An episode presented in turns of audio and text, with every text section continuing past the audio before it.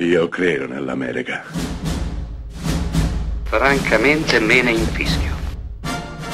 Io sono tuo padre. Anna Nishimasa. Rimetta a posto la candela.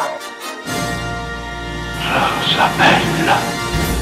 È il 1954. Due agenti federali vengono inviati con un battello a Shutter Island per investigare sull'improvvisa scomparsa di una pericolosa infanticida residente presso l'istituto mentale dell'isola. Il direttore dell'istituto e i vari infermieri sostengono a spada tratta che la madre assassina si sia come dileguata dalla sua stanza, senza lasciare alcuna traccia. Un uragano costringerà i due agenti a protrarre il soggiorno sull'isola, soggiorno durante il quale le indagini proseguiranno e particolari sempre più inquietanti emergeranno. Quella che avete appena sentito è la trama di Shutter Island, film del 2010, diretto da Sua Maestà Martin Scorsese, interpretato da Leonardo DiCaprio, Mark Ruffalo, Ben Kingsley. In tantissimi ed inspiegabilmente odiano questo film. Lo trovano cervellotico, prevedibile. Eppure la bellezza di Shutter Island non è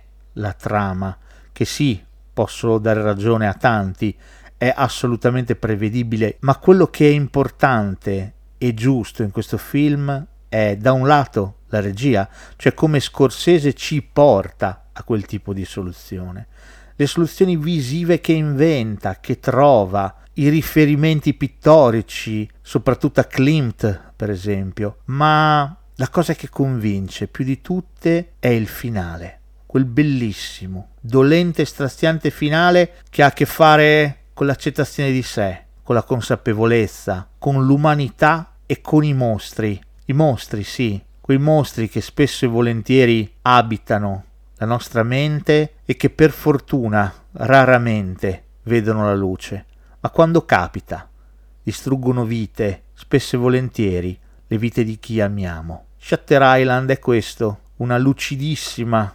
cinematograficamente abbagliante riflessione sull'umanità stessa, l'umanità tutta, un'umanità sempre più fragile, sempre più tremebonda e sempre più consapevole di esserlo.